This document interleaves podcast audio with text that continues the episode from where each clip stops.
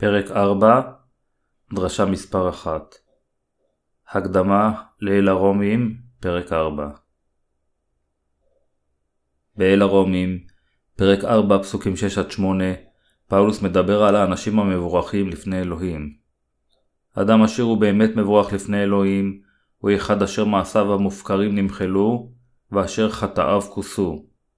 לכן פאולוס אמר, אשרי אדם, לא יחשב אדוני לו עוון. אל הרומים, פרק 4, פסוק 8. לאחר מכן, פאולוס הציג את אברהם כאדם מבורך. כשהוא משתמש באברהם כאדם מבורך טיפוסי בתנ"ך, פאולוס הסביר מהי האמונה הנכונה והאמיתית היא. לאברהם היה משהו להתגאות בו, אם מעשיו היו מצדיקים אותו, אך במציאות זה לא היה כך. צדקת אלוהים אשר הוא קיבל הייתה אפשרית רק על ידי האמונה בדבר האלוהים. התנ"ך מציין שהאמונה אשר באמצעותה האדם יכול להיות צדיק ומבורך היא האמת התמימה בדבר האל, בדיוק כמו אמונתו של אברהם. בפרק זה, פאולוס השליח מדבר על כיצד האדם יכול להשיג את צדקת האלוהים בליבו על ידי האמונה בדברו. אין אף לא אחד שאינו חוטא לעולם כשהוא חי על האדמה. יותר מכך, אנו האנשים עושים חטאים כמו ענן סמיך המכסה את השמיים. בישעיהו כתוב שחטאינו הם כמו ענן סמיך. ישעיהו, פרק 44, פסוק 22. לכן, אין אף אחד מכל בני האדם אשר יכול להתחמק ממשפטו של אלוהים, מבלי להאמין בצדקתו של ישוע המשיח. הטבילה שישוע קיבל ודמו על הצלב, מילאו את צדקת האלוהים. גם אלה אשר קיבלו את מחילת החטאים, וגם אלה אשר לא עשו חטאים עם בשרם. יתר על כן, אנו עושים חטאים אשר אנו אפילו לא מודעים אליהם, ולכן אנו נועדים להישפט על חטאים אלה. על האדם לזכור שאם לאדם יש אפילו שמץ של חטא, הוא יהיה חייב למות לפני צדקתו של אלוהים. נאמר בתנ"ך ששכר החטא הוא המוות. אל הרומים, פרק 6, פסוק 23 ולכן עלינו להאמין ולהבין את תורתו של אלוהים. אנו חייבים לשלם את המחיר על החטאים אשר עשינו במחשבותינו ובמעשינו. ורק כאשר שילמנו את כל חובות החטאים, בעיית החטאים תיפתר. מצד שני, לא משנה עד כמה נתאמץ, אם עדיין לא נשלם את חובות החטאים, ביצוע גזר הדין לא יבוא לסיומו. מה שעלינו לדעת זה שאפילו אדם אשר מאמין בישוע ועדיין יש לו חטאים, יישפט על חטאיו. אנו חיים בעולם הזה אשר מוצב בכל סוגי החטאים, גדולים וקטנים, נראים ושאינם נראים, רצוניים ושאינם רצוניים. איננו יכולים שלא להודות בעובדה שעלינו להיות נידונים למוות בשל חטאינו על פי תורת אלוהים. שכר החטא הוא המוות. אם האדם רוצה שכל חטאיו יכוסו, עליו לקבל את מחילת החטאים על ידי האמונה בצדקת אלוהים, אשר באה מהמים, מהדם ומרוח הקודש. אדם אשר השיג את מחילת החטאים על ידי האמונה בצדקת אלוהים, יש לו את כל המסוגלות ואת הכשירות המתאימה להעלות את מנחת ההלל ללא הרף, על כך שהוא לקח את כל החטאים על ידי הטבילה והדם. מכיוון שאדוננו לקח כבר את כל חטאי העולם, כולל חטאינו הדומים לענן, על ידי טבילתו, דמו ותחייתו, אנו נותנים תודה לפני ישוע, אשר נתן לנו חיי נצח. אם ישוע המשיח לא היה לוקח את כל החטאים בנהר הירדן על ידי טבילתו בידי יוחנן ומותו על הצלב, היינו משלמים את חוב המוות על ידי הליכה לגיהנום. כיצד היינו יכולים להלל אותו אם הוא לא היה מוחק את כל חטאינו לגמרי? האם היה אפשרי מבחינתנו להלל את שם אלוהים כל פעם אשר היינו באים לפני אלוהינו הקדוש והמקודש אם ליבנו היה מלא חטאים? האם היינו באמת יכולים להעלות את מנחת ההלל לצדקתו ולהגיד, הוא מחל על כל חטאינו, כאשר עדיין יש לנו חטא בלב? לא. אך עתה, אנו יכולים להלל את צדקתו. כל זה נהיה אפשרי, כיוון שאנו מאמינים במתנת צדקת אלוהים, אשר אנו מתכסים בה. פאולוס אמר שאנו השגנו את צדקת אלוהים על ידי האמונה במה שאלוהים עשה. ועתה, מה נאמר על אברהם אבינו? מה זה השיג לפי הבשר? כי אם נצדק אברהם מתוך המעשים, לא התהילה, אך לא לפני האלוהים. כי הכתוב, מה הוא אומר? ויאמין אברהם באדוני, ויחשבה לו לצדקה. הנה, הפועל לא יחשב לו שכרו על פי החסד, כי אם על פי החוב. אבל לאשר איננו פועל, כי אם מאמין במצדיק את הרשע, אמונתו תחשב לו לצדקה. אל הרומים, פרק 4, פסוקים 1-5. כאן, פאולוס מסביר כיצד להצטדק כשהוא לוקח את אברהם כדוגמה. זה הגיוני שאדם יקבל את הגמול המתאים על מעשיו. בכל אופן, זוהי מתנתו הנצחית של אלוהים, ולא הגמול על מעשינו. אנו נעשים צדיקים על ידי שאנו נולדים מחדש, מבלי שאנו עושים איזה שהם מעשים טובים, או חיים חיים מושלמים לפני אלוהים. פאולוס השליח אמר, הנה הפועל לא יחשב לו שכרו על פי החסד, כי אם על פי החוב. פה מדובר על כיצד חוטא משיג ישועה מהחטאים באמצעות טבילתו של ישוע המשיח ודמו המוקרב. ישועה זו ניתנה כמתנה מבורכת למען מחילת החטאים לכל אלה אשר האמינו בצדקתו של אלוהים. ישועת החוטאים היא מתנה בלתי מותנית אשר ניתנה על ידי צדקתו של אלוהים. לאדם אשר נולד חוטא אין שום ברירה אחרת מלבד לחטוא ואין לו שום ברירה אחרת מלבד להתוודות בפני אלוהים שהוא חוטא ללא תקנה. החטאים של חוטאים כאלה אינם יכולים להיעלם רק מכיוון שהאדם אומר בחריצות תפילות תשובה או על ידי שהוא מאמין באלו שהן דוקטרינות נוצריות נפוצות. חוטא אינו יכול להתגאות לפני אלוהים בצדקתו העצמית, ונהי כטמא כולנו, וכבגד עדים על כל צדקתנו. ישעיהו, פרק 64, פסוק 5. לכן, לחוטא אין שום ברירה אחרת מלבד מלהאמין בצדקת אלוהים, אשר מולאה על ידי טבילת אדוננו בנהר הירדן, ומותו המכפר על הצלב. רק אז, האדם יכול להימחל מכל חטאיו, על ידי האמונה בצדקת אלוהים. אין שום דבר נוסף אשר חוטא יכול לעשות על מנת להשיג את צדקת האלוהים. מחילת חטאיכם יכולה להיות מושגת רק על ידי האמונה בצדקת אלוהים. כל החוטאים מסוגלים למצוא את צדקתו באמצעות טבילת ישוע המשיח ודמו המכפר על הצלב. לכן, זוהי האמונה בצדקת אלוהים, אשר מאפשרת לחוטאים להשיג ישועה מהחטאים. זוהי האמת. זוהי מתנת צדקת האלוהים. פאולוס השליח מדבר על כיצד החוטאים השיגו ישועה מכל החטאים. פאולוס הסביר את זה על ידי שהוא השתמש באברהם כדוגמה טיפוסית. הנה, הפועל לא יחשב לו שכרו על פי החסד, כי אם על פי החוב. פאולוס השליח אומר שהאדם אינו יכול להשיג את צדקת האלוהים על ידי שהוא יעשה מעשים טובים מסוימים. הדרך היחידה שאנו יכולים להשיג את צדקת האלוהים היא על ידי האמונה בצדקת דבר המילה הרוחנית. צדקת אלוהים היא האמת אשר אינה יכולה להיות מושגת על ידי מעשה האדם או מאמציו. מתנת צדקת אלוהים היא כדלהלן אתם ואני היינו אנשים אשר מיועדים לחורבן נצחי, אך משיענו יהושע המשיח לקח את כל החטאים באמצעות טבילתו אשר ניתנה על ידי יוחנן המטביל בנהר הירדן. לאחר מכן הוא נשא את כל החטאים על גבו אל הצלב, היכן שהוא שילם את כל חובות החטאים עם דמו. ישוע לכן מילא את כל צדקת האלוהים. כל מעשיו הצדיקים השלימו את צדקת אלוהים, אשר הושיע את החוטאים ממוות נצחי. אלה המאמינים בדבר אלוהים יכולים להשיג את צדקת האלוהים. פסוק 5 אומר אבל לאשר איננו פועל כי אם מאמין ומצדיק את הרשע, אמונתו תחשב לו לצדקה. בקטע זה, פאולוס השליח מסביר את דרך צדקת אלוהים על ידי שימוש ברשעים כדוגמה. הרשעים הם אלה אשר לא רק אינם מפחדים מאלוהים, אלא גם אשר עושים חטאים מושחתים במשך חייהם. דבר אלוהים, האומר שכל האנשים נולדים כגוש חטאים, הוא בהחלט נכון. יתר על כן, זה גם נכון שהטבע האמיתי של בני האדם הוא שאין להם שום ברירה אחרת מלבד לחטוא עד שהם יקבלו את דינו הנורא של אלוהים. אולם, אם אלוהים קורא לנו הרשעים חפי חטא ומחשיב את אמונתנו כצדיקות, מה עוד עושה זאת לאפשרי מלבד צדקת אלוהים? אדוננו דיבר אלינו הרשעים.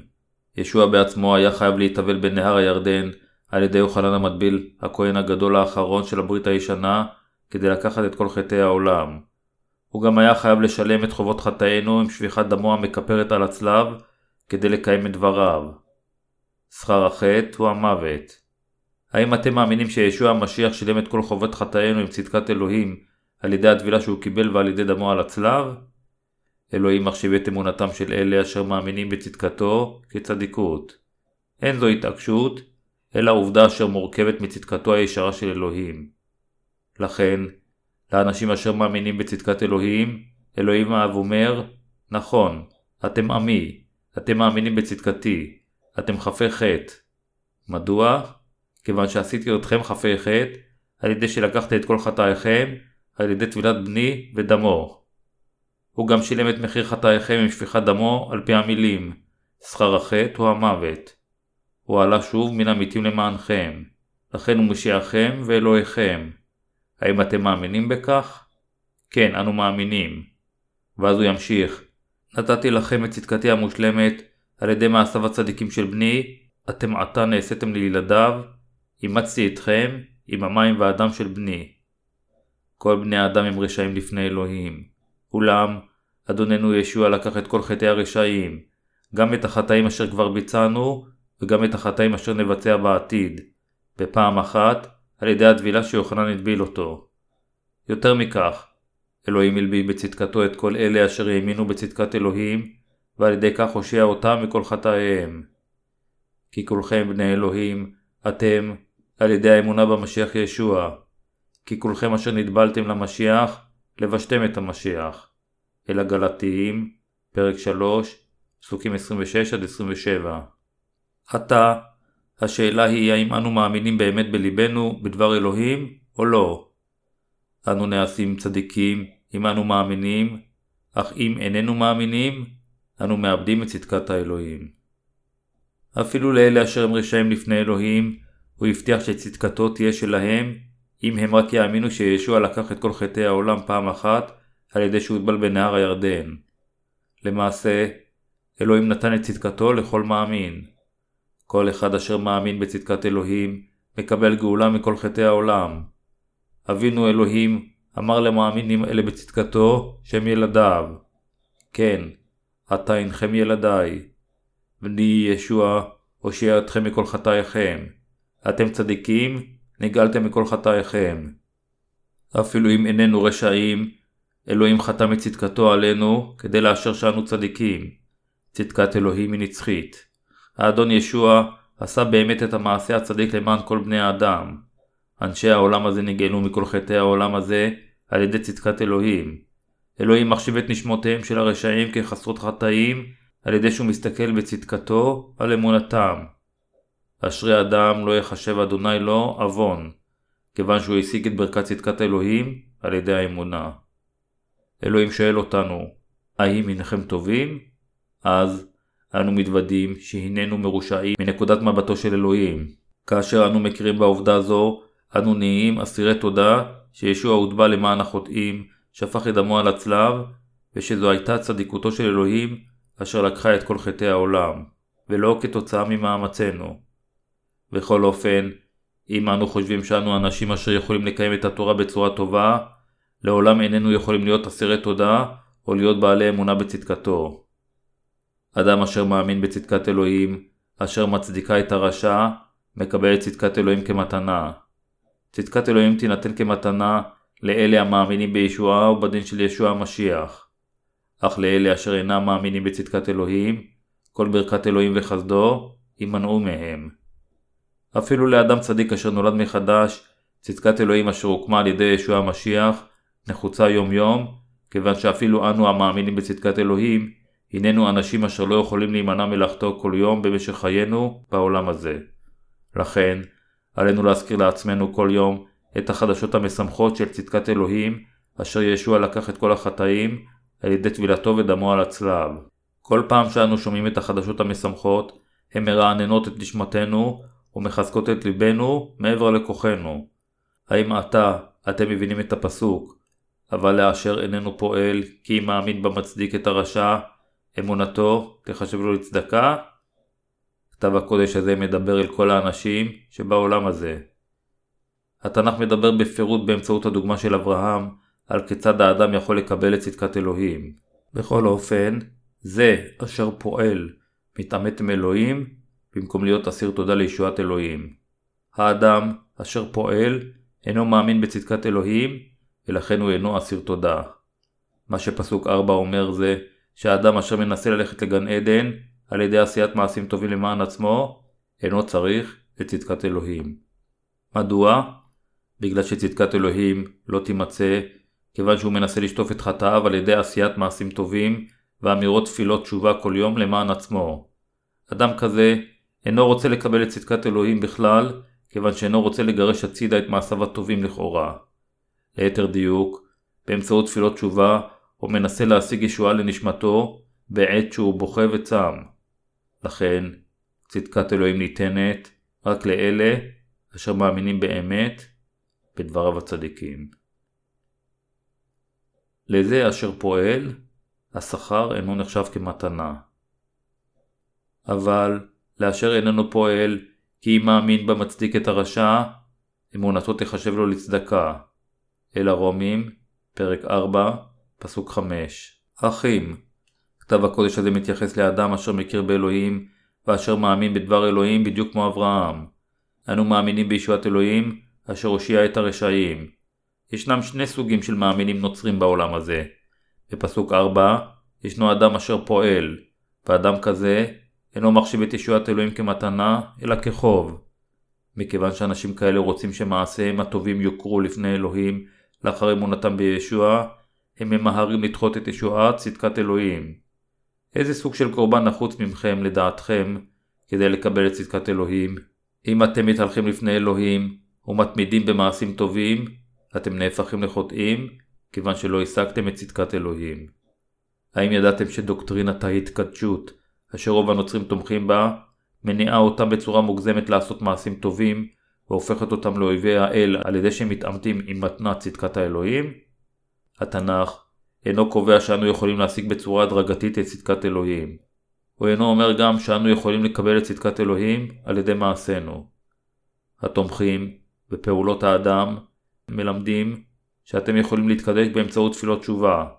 הם אומרים שאתם יכולים להיות צדיקים אם תחיו חיים נקיים וישרים, ושאתם יכולים להיוושע אם תחיו באדיקות עד שתמותו, למרות שישוע המשיח סילק את כל חטאיכם. בכל אופן, צדקת אלוהים לא עולה בקנה מידה אחת עם מעשה האדם. אלה אשר מתעמתים עם צדקת אלוהים, הופכים לבני ברית של השטן. כיוון שאנשים כאלה דוחים את צדקת אלוהים, הם אינם יכולים לקבל את מחילת החטאים לפני ישוע. אחים, אנו היינו מאה אחוז רשעים, אולם המציאות היא שאנשים אינם מבינים כראוי את צדקת אלוהים, ולכן הם מתהלכים בנתיב האמונה השגוי. מכיוון שהרבה אנשים חושבים שהם במידת מה יראי שמיים, הם אינם מאמינים בצדקת האלוהים. הם מאמינים שיוכל להימחל להם על חטאי היומיום שלהם ועל חטאי העתיד על ידי אמירות תפילות תשובה בעצמם. אנשים אלה חושבים שלכל הפחות יש איזושהי כמות של יראת שמיים בתוכם, ולכן הם דוחפים קדימה את מעשיהם הטובים, מבלי לחפש ולהאמין בצדקת האלוהים. איזה סוג של אדם יכול להיעשות צדיק? אלה אשר אינם טובים באמירת תפילות תשובה, יכולים להיעשות צדיקים. אין זה אומר שהאדם אינו צריך להגיד תפילות וידוי. אני מקווה שלא תבינו אותי שלא קשורה בקטע זה. מאוחר יותר אני אעסוק בנושא של חיי הצדיק. אלה אשר מתעמתים עם צדקת האלוהים, מחזיקים בדעה טובה לעשיית מעשים טובים, קיום תפילות, צום או ניהול חיים אדוקים. בכל אופן, רק אלה אשר יודעים שמעשיהם אינם מספיקים, יכולים להיעשות צדיקים ממצב של חוטאים, על ידי קבלת מתנת מחילת החטאים של ישוע בליבם. הדבר היחידי שאנו חייבים לעשות זה להאמין בצדקת האלוהים ולדעת שאין בנו שום צדיקות אשר אנו יכולים להתגאות בה. מה שעלינו להכיר לפני אלוהים זה, הו אלוהים, אנו ביצענו כאלה חטאים, אנו חוטאים, אשר נמשיך לחטוא עד שנמות. זהו הדבר היחידי אשר עלינו להתוודות בכנות. והדבר האחר שעלינו לעשות, זה להאמין שישוע המשיח מילא באופן מושלם את צדקתו. על ידי האמונה בצדקת אלוהים, כל חוטא יכול לקבל ישועה באופן מושלם מכל חטאיו. על ידי האמונה, אנו מהללים את צדקתו של ישוע המשיח על כך שאנו אשר היינו אמורים להישמד בטבח החטאים, השגנו ישועה מכל החטאים. מיהו באמת אדם מבורך? מיהו האדם המבורך לפני אלוהים? התנ"ך מגדיר אדם מבורך כך אשרי נשוי פשע כסוי חטאה. אפילו אם האדם לא היה מסוגל לעשות אלו שהם מעשים טובים מנקודת מבטו של אלוהים, לא מספיק או חלש, או שלא היה מסוגל לקיים את כל חלקי תורת אלוהים, אלוהים נתן את ברכת מחילת החטאים למען חיי המאמינים, אשר מאמינים בצדקת אלוהים, שסילקה את כל חטאינו על ידי טבילת ישוע ודמו על הצלב. סוג כזה של אנשים מאמין בצדקת אלוהים, והם המבורכים ביותר לפני אלוהים, כיוון שהם קיבלו את הברכה המיוחדת לפני אלוהים, מתוך אין ספור אנשים. אנו השגנו ישועה מכל חטאינו על ידי האמונה בצדקת אלוהים. אנו מאמינים שאלוהים אמר את זה. האם יש לנו עוד משהו להוסיף על דבריו? לא, אין לנו. ישנם הרבה אנשים בעולם הזה אשר מנסים להשיג את הגאולה על ידי מעשיהם הטובים, למרות שהם מודיעים שישוע הוא המושיע. האם יש עוד משהו אשר ישלים את האמת על ישועת אלוהים מהחטאים, אשר אומרת שישוע הוטבל על ידי יוחנן, שפך את דמו וקם לתחייה לאחר מותו? לא, אין. בכל אופן, הנוצרים של היום מאוד מבולבלים מהחלק של האמונה בצדקת אלוהים. האנשים יודעים שהם עשויים להשיג ישועה על ידי האמונה בישוע, אך מצד שני, הם חושבים שהדבר ההכרחי לישועתם ברגע שהם מתחילים להאמין בישוע, זה להתקדש בהדרגתיות, לחיות ביושר ולשמור את התורה עם דבר האל. כך, האנשים מאוד מבולבלים. אפילו שהדברים שהם אומרים נשמעים דומים לאלה של הצדיקים, הם רחוקים מהאמונה היודעת והמאמינה בצדקת אלוהים. כיצד האדם יכול להאמין בטובו של האדון? זה אפשרי רק כאשר יש לנו אמונה תמימה בדברי המים ורוח הקודש, אשר מכילים את צדקת אלוהים, ובאופן זה אנו מקבלים את הישועה מכל חטאינו. אמיתותו של אלוהים מאפשרת לנו להשיג ישועה מכל החטאים על ידי אמונתנו בטבילתו ודמו על הצלב, שבה צדקת אלוהים נגלית בטהרה. עלינו להשליך את הדוקטרינות הנוצריות המופרכות של התקדשות הדרגתית, בחירה ללא תנאי וצידוק נומינלי, או את האמונה המוטעית האומרת שהאדם יכול להשיג לבסוף ישועה מהחטאים על ידי שלא יאכל בשר חזיר או על ידי שישמור את השבת. עלינו להתרחק מאלה אשר מדברים דברי הבל שכאלה. אין מסקנות או תשובות נכונות לדיבורם. אחים, האם האמונה שאנו משיגים את הישועה מהחטאים על ידי האמונה בצדקת אלוהים, מבלי לעשות אלו שהם מעשים טובים, היא האמונה הנכונה או לא? כן, זוהי האמונה האמיתית. איזה סוג של פעולות עשינו כדי להשיג את צדקת אלוהים? האם עשינו אלו שהם מעשים טובים לפני אלוהים? לא. האם אנו מושלמים בעצמנו אפילו במחשבותינו? לא. איננו מושלמים. אם כן, האם המשמעות של זה היא שעלינו לחיות בכל דרך שנרצה? לא. האם עלינו לחיות באופן טוב על פי התורה כדי להיות ילדיו? לא. המשמעות של זה היא שעלינו להפוך לילדיו האמיתיים של אלוהים על ידי האמונה בצדקתו, על ידי השגת מחילת החטאים ועל ידי קבלת רוח הקודש כמתנה באמצעות אמונה נכונה. זה לגמרי בלתי אפשרי מבחינת אנשים לחיות חיים טובים. בכל אופן, אם האדם אינו פועל, אם הוא עדיין מאמין בצדקה אשר ניתנה על ידי ישוע, הוא אדם מבורך אשר נושע מכל חטאיו. מלכתחילה, אין האדם המסוגל לחיות חיים טובים. לכן, אלוהים אהד אותנו, ושלח את ישוע לעולם הזה, גרם לו להתאבל על ידי יוחנן המטביל, כך שהוא יוכל לקחת את חטאי העולם. ישוע נשא לאחר מכן את החטאים לצלב, ופתר את בעיית החטאים.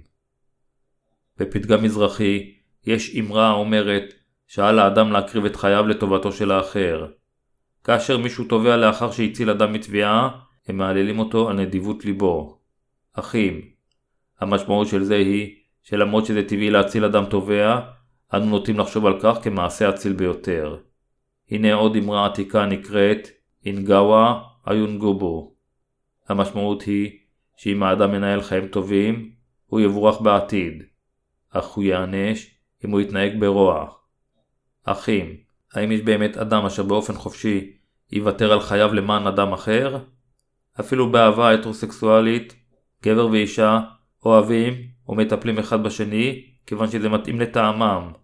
באותו אופן, כל האנשים הם מעיקרם אגוצנטרים. לכן, אלוהים אומר שאין טוב באדם ועלינו לבחון בקפדנות האם אנו באמת מסתמכים עליו ומאמינים בצדקתו, אשר סילקה אפילו את חטאינו המרושעים ביותר, אף על פי שמעולם לא עשינו איזשהו סוג של מעשים טובים. עלינו להשיג ישועה מכל חטאינו על ידי האמונה בצדקת אלוהים, שאלוהים נתן לנו. עליכם לקבל מחילה מכל חטאי מעשה אבן. מהי מעשה אבן לפני אלוהים? כל הדברים הרעים אשר עשינו בנקודת מבטו של אלוהים, הינם מעשה אבן. כיצד אני ואתם יכולים לגרום לחטאינו להתכסות לפני אלוהים? האם שכפ"ץ חסין כדורים מכסה את חטאינו מנקודת מבטו של אלוהים? או האם מטר של שריון עבה העשוי מתכת הכי חזקה מכסה על חטאינו מנקודת מבטו של אלוהים? אחים, כל אימת שאנו עושים מעשים טובים, האם הם מכסים על רשעותנו ועל אשמתנו אשר ביצענו לפני אלוהים? לא. מעשים טובים של בני האדם הם שום דבר מלבד ניחומים עצמיים.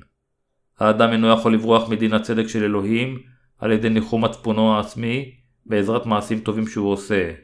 אשרי כסוי חטאה. זה מה שנאמר בתנ"ך.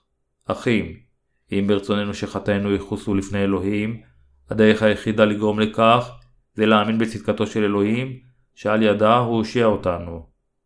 צדקת אלוהים זו כוללת את ביאת ישוע לעולם הזה כדי להתאבל, לקיחת החטאים על ידו ומותו הייצוגי על הצלב. זה מכיוון שישוע לקח את חטאי העולם על ידי שהוטבל, ומכיוון שהוא קיבל את הדין על ידי מותו על הצלב. זוהי צדקת אלוהים. כל החטאים מתכסים כאשר האדם מאמין בצדקת אלוהים. אפילו אם האדם מנסה לכסות את חטאיו בעזרת מעשיו הטובים, אין לזה שום תועלת לפני אלוהים. רק מעשיו הצדיקים של טבילת יהושע ודמו יכולים לכסות את חטאיכם וחטאיי.